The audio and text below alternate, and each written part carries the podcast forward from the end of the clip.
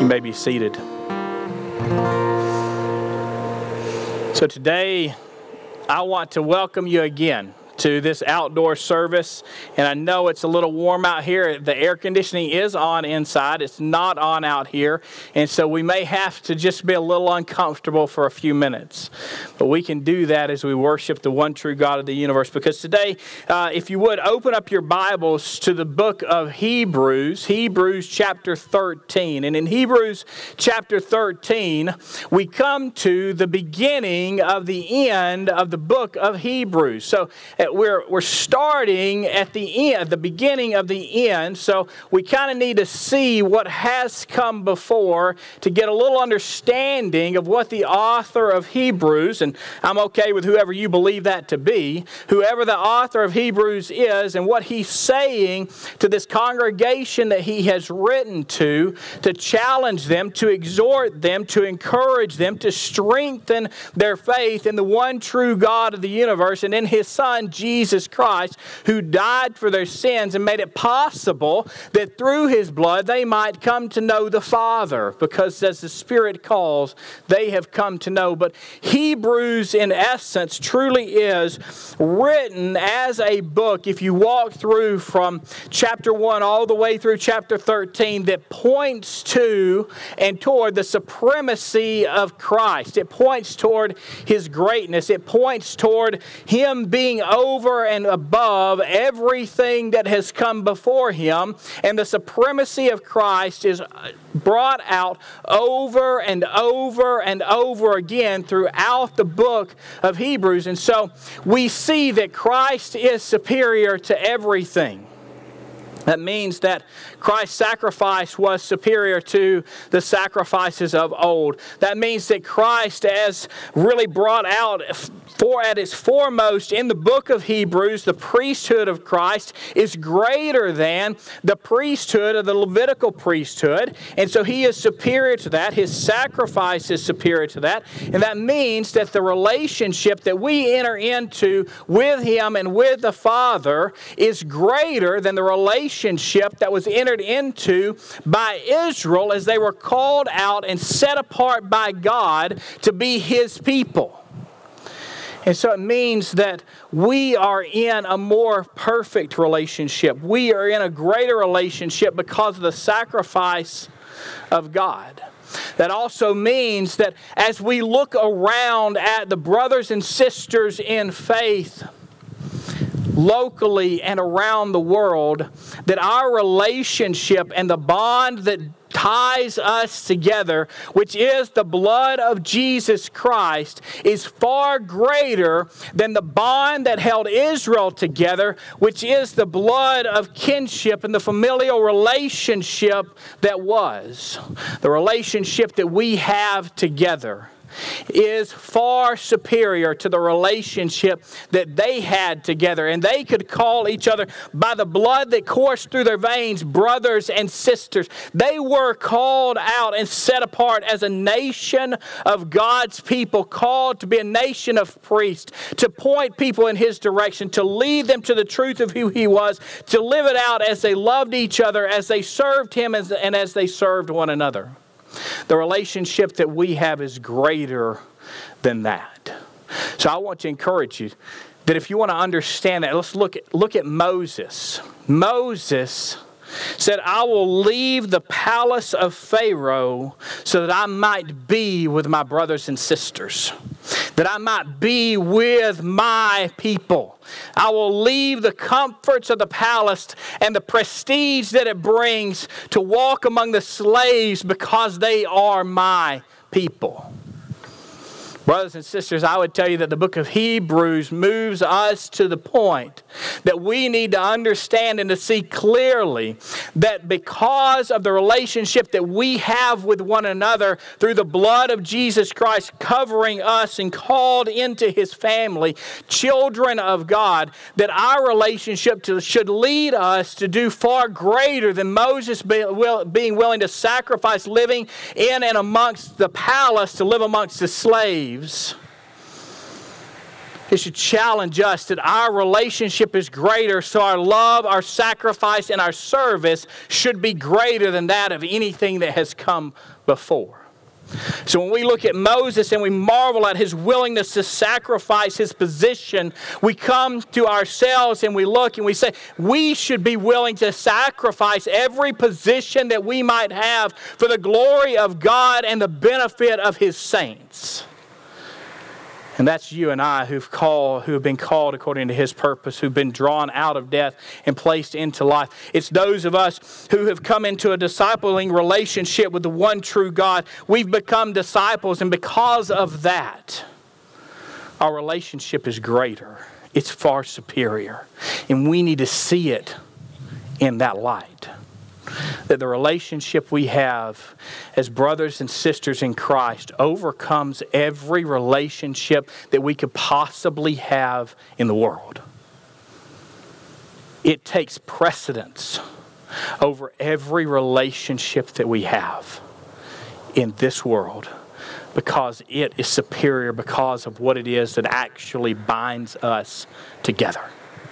And so when we come to chapter 13 of the book of Hebrews, beginning in verse 1, and this is the command of God let brotherly love continue. And then in chapter 2, this is the command of God. Do not neglect to show hospitality to strangers, for thereby some have entertained angels unawares. We say we want to obey and follow the commands of God. This is the command of God. This is the imperative statement that the author of Hebrews is giving to the congregation of God, those who've been called out and set apart as a nation of priests, those that have been called together as brothers and sisters of God, those that have been brought into the family relationship with the Most High God and His Son, Jesus Christ all through the blood of Jesus. He says, and it is a command let brotherly love continue. Let brotherly love continue. I don't know about you, but I do understand the aspects and the ties of brotherly love. I understand the relationship that two brothers might have. I understand because I am one of a set of brothers. My other brother is two years older than I am. Our relationship is good. We don't talk every week. We don't talk every other week. We talk when we need to talk, and when something just comes up, we want to share with one another. But either one of us, if we were to contact or call the other one and say, I need you right now, would drop everything we had going on and attend to the needs of our brother because that's brotherly love. The author of Hebrews did not just make a mistake, he didn't just randomly select what he was saying here, but he wanted to, to gain fully the attention of the hearers of the word, to the readers of the word, and he wanted them to understand that this is a different relationship than just caring about the person next to you in the seat, just caring about the person that is next to you in the house. This is a call to have a familial relationship, love, care, and concern for those that are in the body of Christ. To have a concern that means that I will drop everything and run to your side and do whatever is necessary, no matter the cost to myself, if you need me. You know, brothers and sisters, I've been at Iron City about two years, and, and I, I'm going to make a couple of statements, and, and I don't mean them negative toward any church or any other pastor or person or anything else. I mean them positively about this church and this body. So I'm not going to name any names or anything like that. But in the county where we sit and in our local region, I believe at the bottom of my heart that we have the greatest church available for the people of Calhoun County to come to, to join with, to attend, to be a part of, and to serve with. I believe that at the bottom of my heart, that this is the best church in our county to come and to serve. I believe that theologically we are as accurate as we possibly can with an understanding of Scripture and longing to understand it and it alone and let us drive what we do and how we do what we do. I believe that you have leaders amongst us who are godly men and godly women who strive to do in everything what God has placed in their hearts and what He has put before them and what He is calling them to do. I believe that everything that we do, we attempt to ground in the Word of God, as John said at the beginning of this service. That we attempt to root everything we do in the Word of God. Brothers and sisters, I believe this might be the missing piece that we need to put in place so that the Spirit of God might overcome us, and that the Word of God might overcome us, and that the power of God might be flowing through us to reach the world around us. Let brotherly love continue. Let brotherly love continue. That means, first and foremost, that it has to have been there, it has to have started, it has to be going on, and it must continue into the future indefinitely.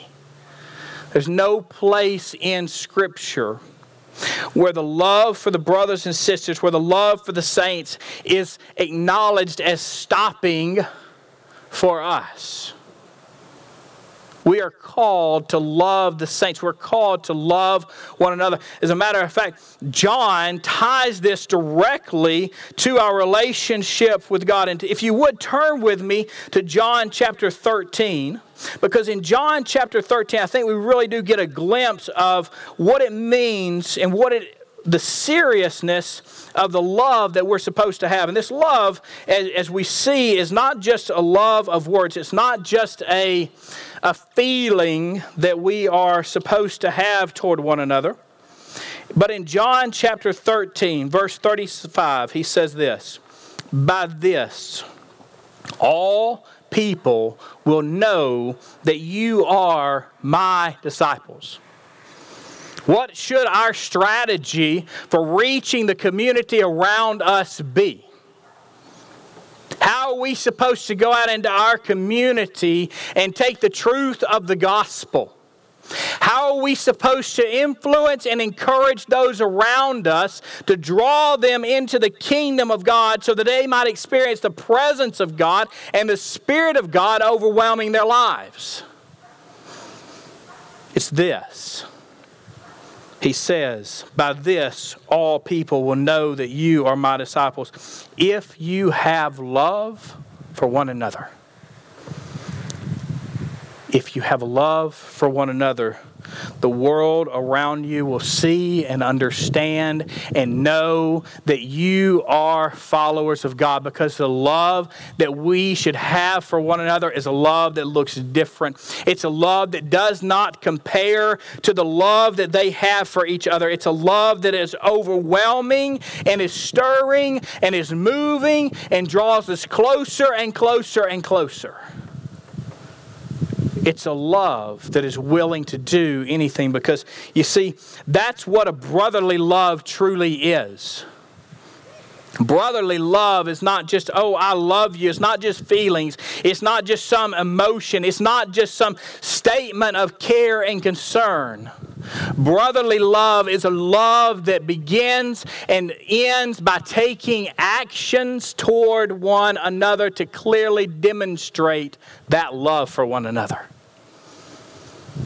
So, how are we encouraging one another in the faith? How are we demonstrating the supremacy of Christ as Hebrews would encourage us? How are we demonstrating the supremacy of the relationship that we have with the Father? How are we demonstrating the supremacy of the relationship that we should have with one another on a daily, day to day, ongoing basis?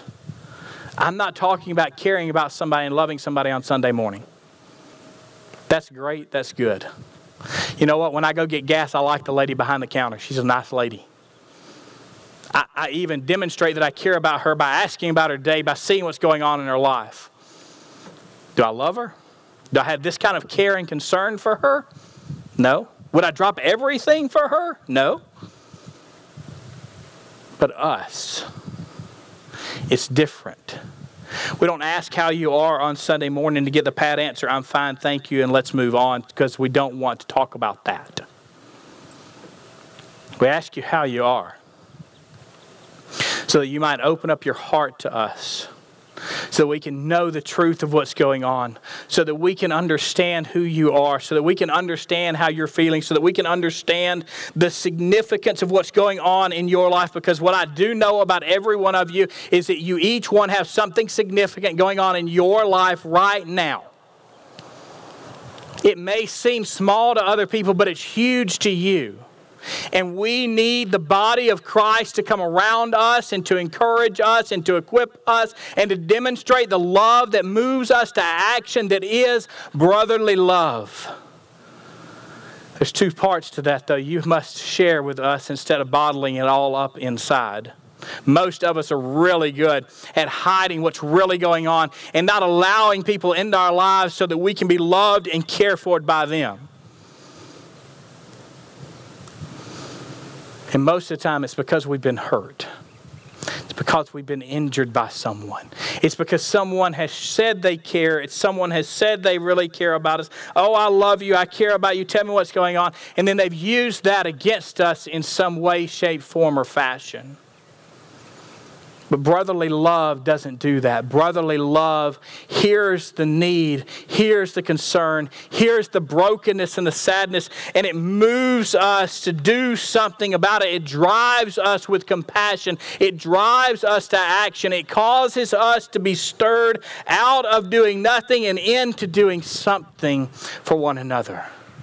So, brothers and sisters, let me encourage you today let brotherly love continue. Let it continue in your lives because I believe that it has started. I believe that it is here. I do believe that it needs to grow and it needs to expand and it needs to open up. But I know there's love here. I know there's care here. I know there's concern here. But what he does in this next verse he takes this love and he says, Yes, let brotherly love continue. But also, what I'm commanding you is not to neglect the showing of hospitality to strangers. So it's, it's love for the brothers and sisters in that are in Christ with us. It's care and concern for the body of Christ that we have joined together. It's this brotherly love for them. But in the midst of that, we can't be so overwhelmed with loving and being affectionate toward and caring for one another that those who are on the outside looking in, we never tell them, show them that we care about them also. Now, first and foremost, this would have been directed toward those in the body of Christ those who needed to have hospitality shown to them as they traveled from place to place. Because in this time span, inns were notorious for ripping people off, for allowing their things to be stolen, and for being just places of ill repute. And so when travelers were coming through, they didn't have places to stay. But remember, we're bonded together by a bond that is superior to that of family. We're bonded together by the blood of Jesus Christ. And so when a believer came into town, when a follower of the way came into town, when a disciple of Jesus came into town, they should always have a place to stay. They should always have a place where they feel at home. Because that's what we do for brothers and sisters, isn't it? That's what we do for family. We don't bring them in for a period of time and make them feel obligated to pay us or obligated to leave so quickly. We bring our family in and we care for them. We love them. We, we encourage them. We don't kick them out on the street. We call them into our home. And so he calls us, he says, Your love must be demonstrated by showing hospitality. That hospitality first to those brothers and sisters who you're covered with the same blood of Jesus Christ, that you're bonded in the relationship that you have with the Heavenly Father through the blood of Christ and the call of the Spirit. It's those individuals, those disciples of Jesus, that we're to show hospitality to also. And we don't know them. They are strangers. They don't have a place in our area to call home. We don't know them. They're just people coming through. They're followers of the way, they're disciples of Jesus, and we're called to show hospitality to them. And that's challenging.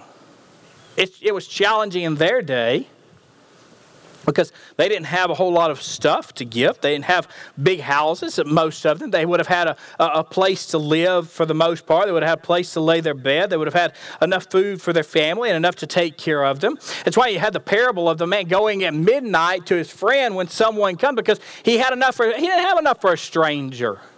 But he was willing to do what it took to go get it so that he might be hospitable. This is why that among the elders, if you read the qualifications for elders, it's a requirement that we be hospitable. That we be encouraging to the saints, that we be willing to, to bring in brothers and sisters of God. We're to be hospitable to one another. And so, as they traveled through, they would have opened them up a place to stay. But it's a little difficult for us, too, right? Being hospitable is not the easiest thing in the world today because today what we have, we have Southern living right? And I know ladies that living in the South that you read Southern Living and you get it, or if you don't read it and take it because you don't want to pay for it, that's most of us, that we've seen the covers and we've seen the pictures in the inside of these houses, or we've watched the cooking shows and we watch the pioneer woman as she has this great place to entertain and this great place to cook. And then we turn around from our televisions or turn around from our magazine, we look at our house and it's quite different.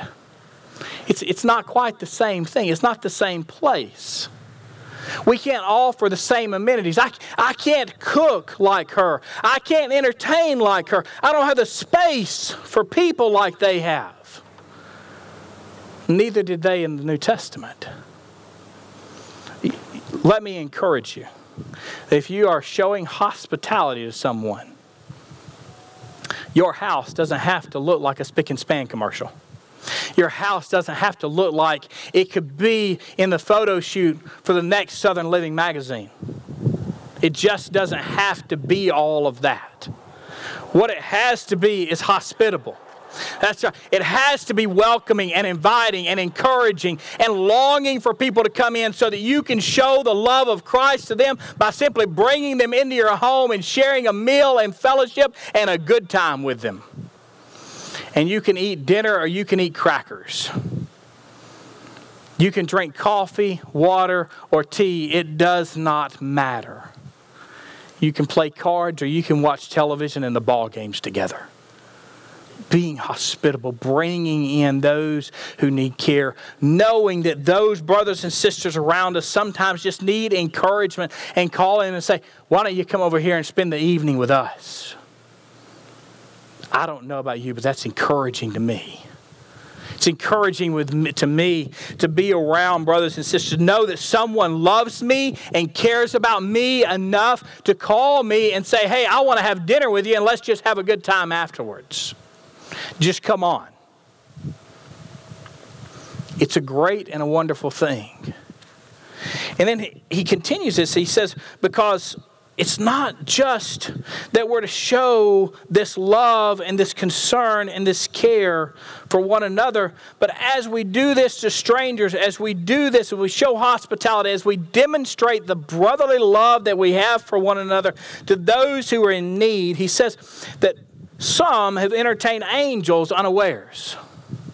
Now, I know that in a lot of current writing and reading, there's a lot of stories about people showing hospitality, caring for someone, meeting the needs of someone, and turning around and they're gone. And I don't, I have no idea whether those are true or not true, does not matter. What the Bible says is that some have entertained angels unawares. I believe that the author of Hebrews is clearly pointing us back to the Old Testament.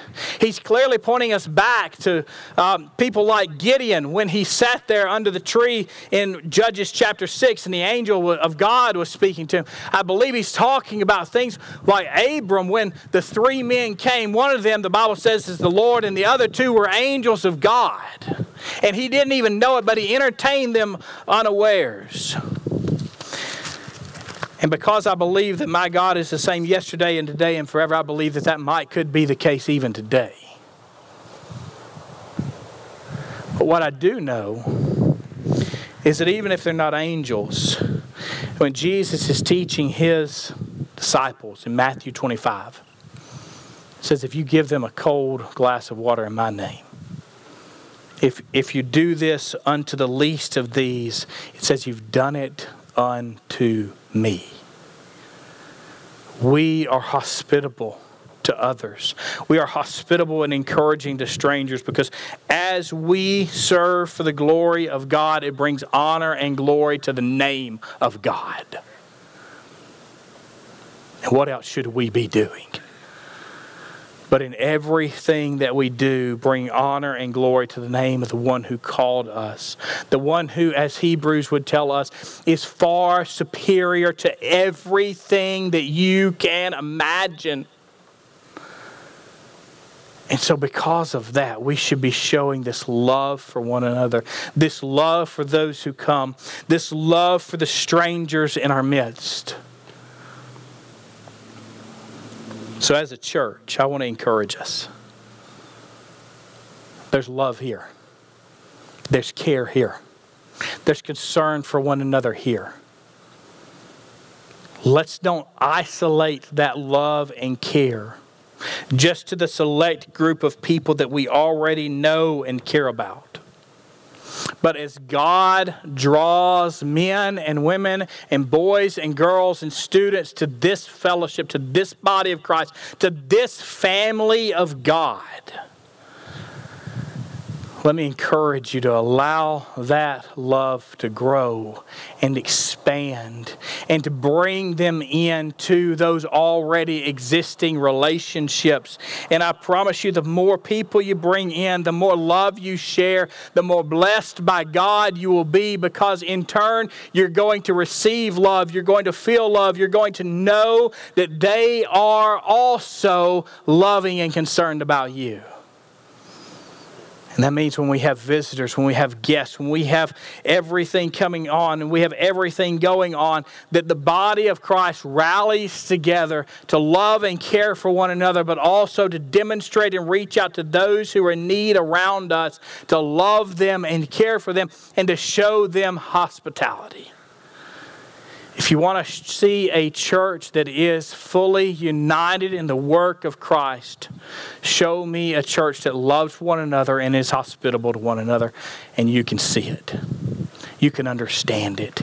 You can know what it's like to fully live out the Christian life as you live it out amongst one another in deep and intimate relationship with one another. Hebrews tells us let brotherly love continue. If you say you want to follow the commands of God, then follow the commands of God. Don't neglect hospitality. If you say you want to follow the commands of God, then follow the commands of God. We have right here at Iron City Baptist Church the potential to do absolutely amazing things for the kingdom of God. We've got a lot of pieces in place, and we're juggling them and shifting them and moving them to where they fit perfectly together as we're led and called by the Spirit. But this one, this piece, that I believe will make the difference in everything else that we do. This piece requires every single one of us moving and taking part in loving one another and showing hospitality to those in need. What will you do? How will you respond? Do you want the pieces to come together? Do you want God to use us to do amazing things in this community and around the world? He is more than capable. He is more than able. And we have more than enough resources to do whatever it is that He calls us to do. So let me encourage you. We're not going to have an open invitation as normal, but we are here if you need counseling. We're going to have a hymn of a song of invitation.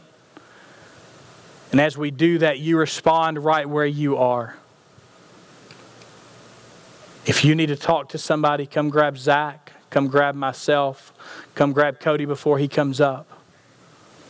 But let me encourage you it's our responsibility as children of God to demonstrate the love of God to one another and to those in need. Let us pray. Father, we come before you this morning. And Lord, we know that you are God and we know that you're greater than we could ever imagine. Father, we understand that you are working in and amongst us. Father, we know that there is love here. We know that those individuals that are here love one another. And Father, we want to see that love grow and expand. We want to see it get stronger and greater for one another. Father, we want to understand and experience the love that we have for one another in deeper and more intense ways. Father, we would ask that you would just continue to draw us closer together. Allow us to love you and to serve you in ways that we never thought we could before. Father, we know that your truth is in your word. We know that the commands that you have given us are great and that we desperately need to love you and love others and follow your word. Father, give us the courage, the strength, and the boldness to do so. We love you and we praise you. In Jesus' name, amen.